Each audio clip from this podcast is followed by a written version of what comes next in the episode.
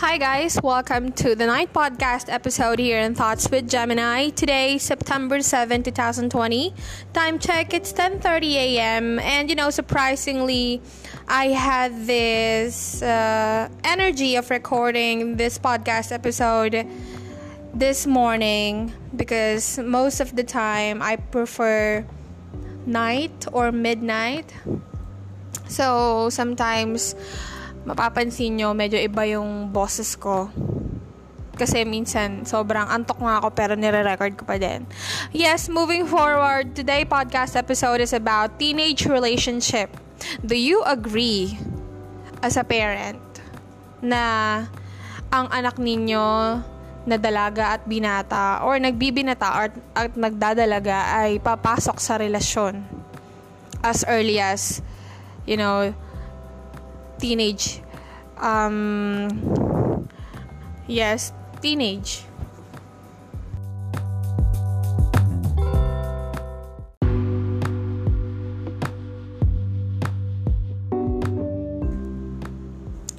Yes, and um, yon kung ano man yung marinig nyo dito sa podcast episode na to, this is actually based on my experience as a teacher and, you know, the different stories that I heard from my students as they share the um, their heartbreaks, you know, yung mga kalungkutan nila sa buhay, like minsan natatawa na lang ako. But you know what? That is actually a serious thing for them. And uh, that is the main reason why I created this podcast episode. So, I will be talking about the pros and cons of having a relationship in teenage years or yun nga kapag nag-boyfriend ka ng maaga. So, if you're listening to this podcast episode, I really hope that you learn a lot from this episode and sana may apply mo to sa buhay mo. And kung hindi mo man may apply, sana maalala mo. So, kung may boyfriend ka man, kung single ka man, nag-aaral ng mabuti, napaka-mabuting anak sa kanyang mga magulang, well, this is for you.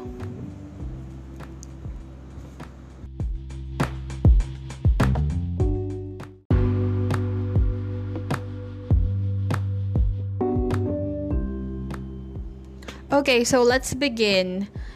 So, sa mga nakikinig na teenagers ngayon, so, pakinggan nyo tong uh, mga tanong na to at itanong nyo sa sarili ninyo muna tong mga tanong na to bago kayo pumasok sa relationship.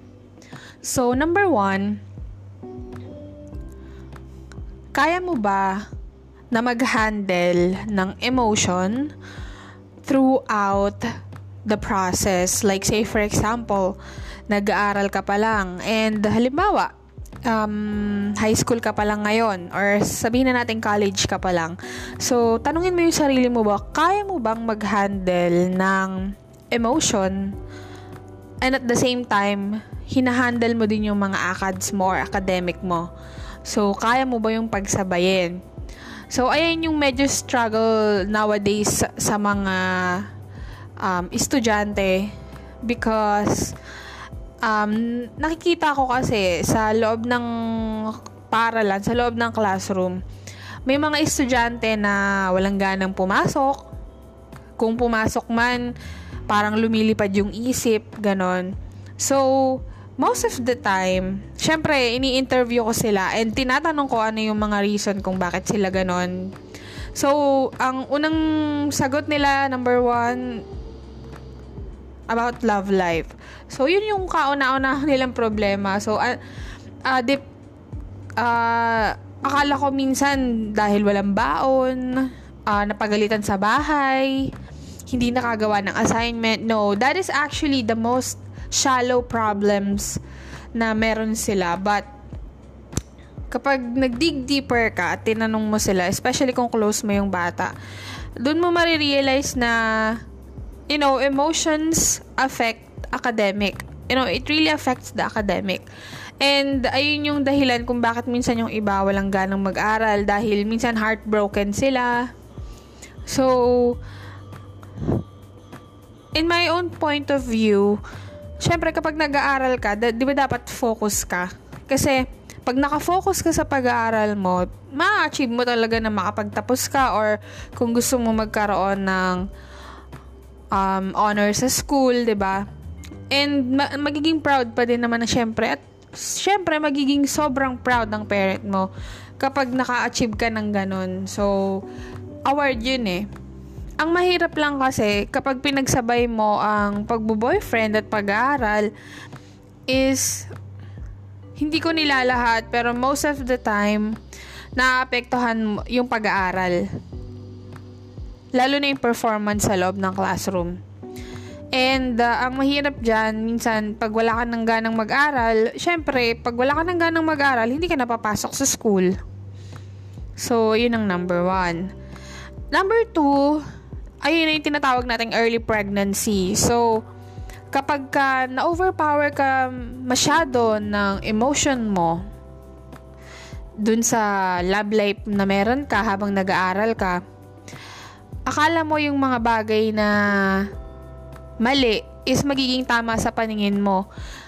Siyempre, dahil mahal mo yung tao at nag-request siya ng bagay na hindi mo pa pwedeng ibigay. So, dun napupunta sa early pregnancy kadalasan ang resulta. So, syempre matatakot ka mawala yung tao. Kaya kapag hiningi sa'yo yung bagay na hindi mo pa dapat pwedeng ibigay, may isip mo na baka iwanan ka or, or halimbawa nadala ka ng emosyon mo dahil kadalasan kasi sikreto pa sa magulang ang relationship eh kapag lalo na pag nasa high school. So dahil hindi ka na-guide ng parents mo at dahil sikreto lang yung relasyon nyo, malamang sa malamang mapupunta sa hindi magandang pangyayari. Hindi naman natin sinasabi na hindi blessing ang baby, pero magiging blessing ang baby kapag kaya mo nang i-handle or kaya nyo nang palakihin. Kasi ang mahirap dyan, nag-aaral pa lang kayo pareho at wala pa kayong i- ibubuhay sa magiging anak ninyo. So, parang magiging struggle yun pareho sa inyo. Lalo na dun sa baby, siya yung magsasuffer. So, that's number two. And number three, syempre, ang, ang masisira dyan, ang tiwala ng magulang. Syempre, the more na nag-hide ka ng something sa magulang mo or nagiging sikreto yung relasyon na meron ka, the more na hindi ka na nila pagkakatiwalaan once na nalaman nila yung sekreto mo. So, ayun ang mahirap doon. Na kahit anong gawin mo, hindi mo na ma-gain yung tiwala ng magulang mo. So, sa mga may, may karelasyon ngayon, at kung nakikinig ka man ngayon, at meron kang karelasyon na hindi pa alam ng magulang mo, mas maganda maging legal ka sa pamilya mo para ma-guide ka ng parents mo kung tama ba ang klase ng relationship na meron ka.